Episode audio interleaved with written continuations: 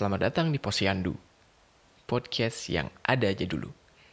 Dan yang ada kali ini masih seputar pandemi. Karena udah 1 tahun lebih, pandemi COVID-19 ini masih belum reda juga. Dan saat ini, kita sedang menghadapi second wave COVID-19 yang tentunya lebih berbahaya. Terbukti banyak rumah sakit kembali kolaps karena banyaknya pasien yang masuk. Dan tempat pemakaman kembali ramai oleh mereka yang telah berjuang namun tidak bisa diselamatkan.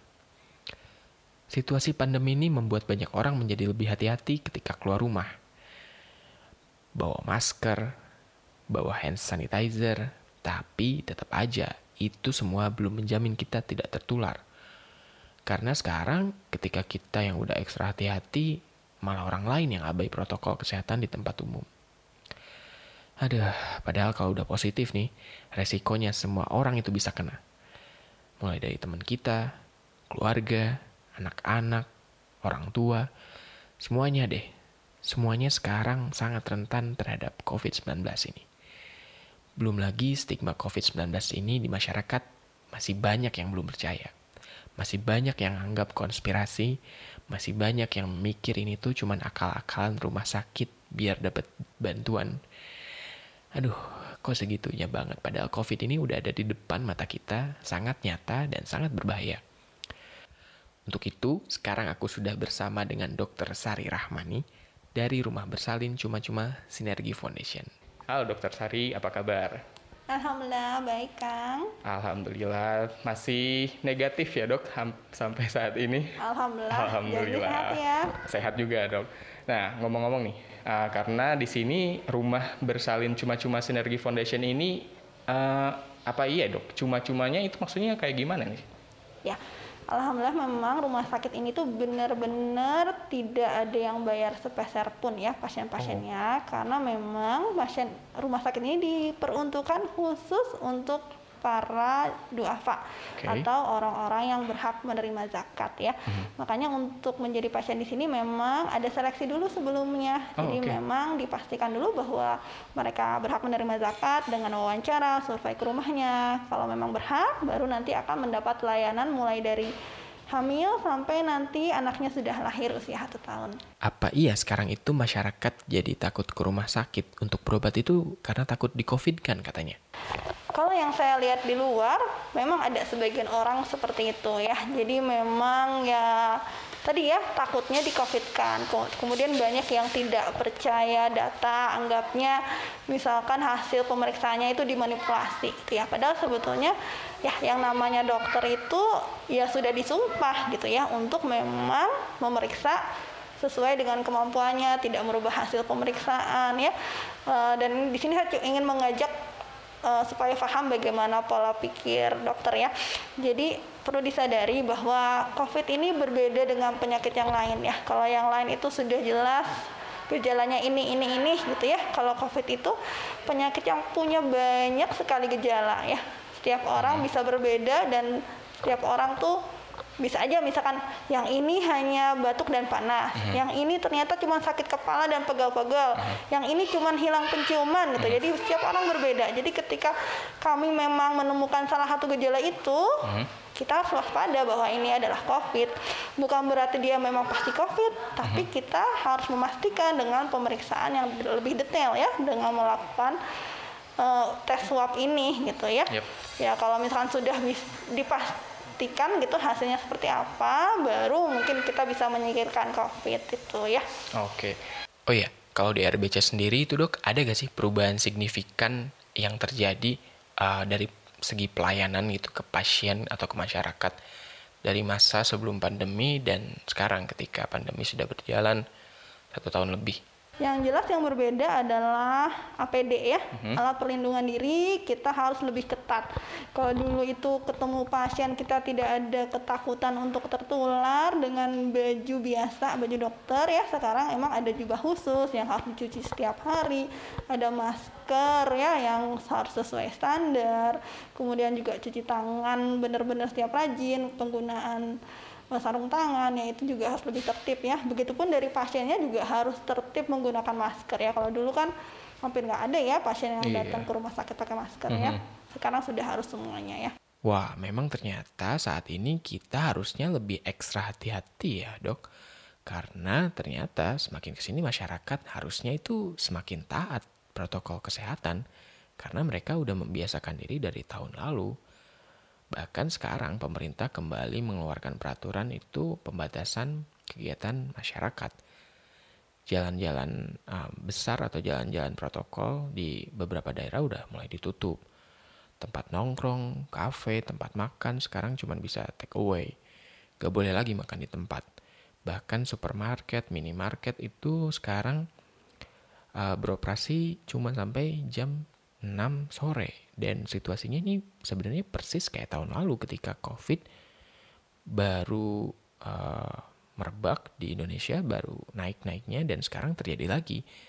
Oh iya Dok, tapi ngomong-ngomong, pasien yang datang ke RBC ini seperti apa biasanya kondisinya? Ada kondisi yang unik kah atau justru malah kondisi yang mengkhawatirkan? Kalau di RBC sih mungkin lebih tepatnya lebih ke arah prihatin ya. Jadi emang dengan kondisi pandemi ini kita harus akui gitu banyak sekali yang kehilangan mata pencaharian gitu ya. Jadi kalau pasien-pasien saya itu ada gitu sampai yang curhat, kalau saya kan sering ngecek makannya gimana ya, karena emang saya banyak pasiennya bayi-bayi, saya cek pola makannya seperti apa, yang udah harusnya dikasih makanan tambahan, tapi ditanya, Bu udah dikasih makan apa? Ibunya tuh menjawab, nggak dikasih makan Dok, cuma dikasih ASI, karena memang dia tidak mampu untuk membelikan makan untuk anaknya gitu ya. Ketika ditanya ibu sendiri makannya gimana ya, kadang makan kadang enggak gitu ya. Jadi emang kalau di sini tuh ya pasiennya ada seperti itu. Jadi memang untuk makan pun kesulitan gitu ya. Apalagi padahal kan yang namanya kesehatan itu tidak sekedar makan, tapi juga harus memperhatikan kualitas makanannya ya, yang sehat, bergizi seimbang. Jadi boro-boro untuk mikirin yang makanan yang gizi seimbang, misalkan ada protein ya, tambah sayur gitu ya. Ini kadang untuk berasnya pun masih sulit gitu ya. Ada orang-orang seperti itu ya. Oke, berarti selain dari proteksi dari luar, dari masker, dari APD, ternyata dari dalam tubuh pun ya makanannya harus dijaga ya Dok. Betul sekali. Vitamin segala macam kayak gitu. Ya mungkin ini bisa menjadi apa ya, tambahan juga ya kan ke masyarakat kalau makanan ternyata penting juga ya Dok untuk menjaga stamina, imun. Iya. Kalau berarti teman-teman nih udah gak perlu khawatir ya untuk datang ke rumah sakit, sebenarnya gak perlu takut karena memang kalau teman-teman di sini ada yang punya gejala mulai dari hilang penciuman itu yang paling sekarang paling umum ya, kayaknya Dok, hilang penciuman itu. Hilang penciuman tuh khas banget ya. Jadi kalau misalkan sudah ada yang hilang penciuman tiba-tiba sudah dianggap COVID saja gitu karena kalau yang hilang penciuman yang lain itu biasanya tidak tiba-tiba ya, umumnya misalkan terjadi pada orang tua, lansia gitu yang memang ada kelainan saraf gitu ya. Tapi kan ya kita lihat aja dulu-dulu sebelum COVID kan nggak ada yang tiba-tiba seperti ini gitu. Jadi kalau sekarang emang tiba-tiba ada yang seperti itu ya sudah ya bisa dianggap memang sudah COVID gitu. Jadi harus waspada dengan gejala itu ya.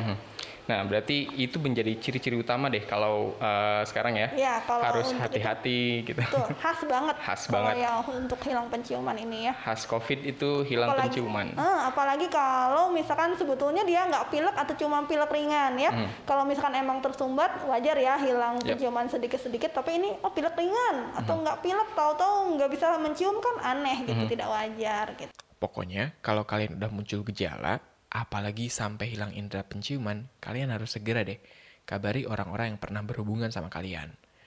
Maksudnya orang-orang yang pernah satu ruangan, pernah makan bareng, pernah ngobrol bareng. Nah itu segera kalian kabari kalau memang kalian sudah terbukti positif COVID ini. Karena itulah pentingnya tracing dalam pengendalian COVID-19 ini agar berjalan dengan baik.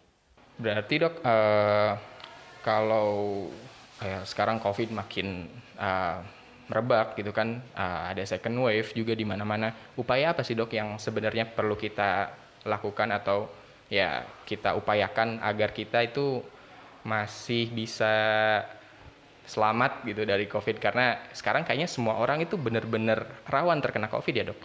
Oke, di sini saya akan coba ngasih 3 kunci terpenting ya. Jadi yang pertama itu imun ya. Imun itu pertama kita ngomongin soal makanan tadi ya, makanan upayakan yang emang sehat, bergizi, seimbang. Nah, kemudian juga olahraga. Olahraga sebisa mungkin teratur karena itu juga meningkatkan daya tahan tubuh. Nah, kemudian adalah kelola stres ya. Kita harus akui ya, mungkin dengan banyak broadcast yang sebetulnya mungkin hoax itu juga bikin stres juga gitu ya. Di WA grup itu ya, betul, Bu, biasanya. Makanya sebetulnya juga kita harus pintar gitu untuk menseleksi, untuk memfilter mana berita yang bisa kita ambil, mana yang enggak gitu ya. Ya prinsipnya sih sebetulnya untuk kelola stres itu juga 3 gitu ya. Jadi ikhlas, sabar, sama syukur gitu ya. Ya intinya janganlah kita jadi menggerutu ya atau berandai-andai. Kenapa sih nggak gini? Kenapa nggak sih nggak gitu gitu ya. Tapi ya kita harus terima gitu. Kita ikhlas dengan kondisi ini.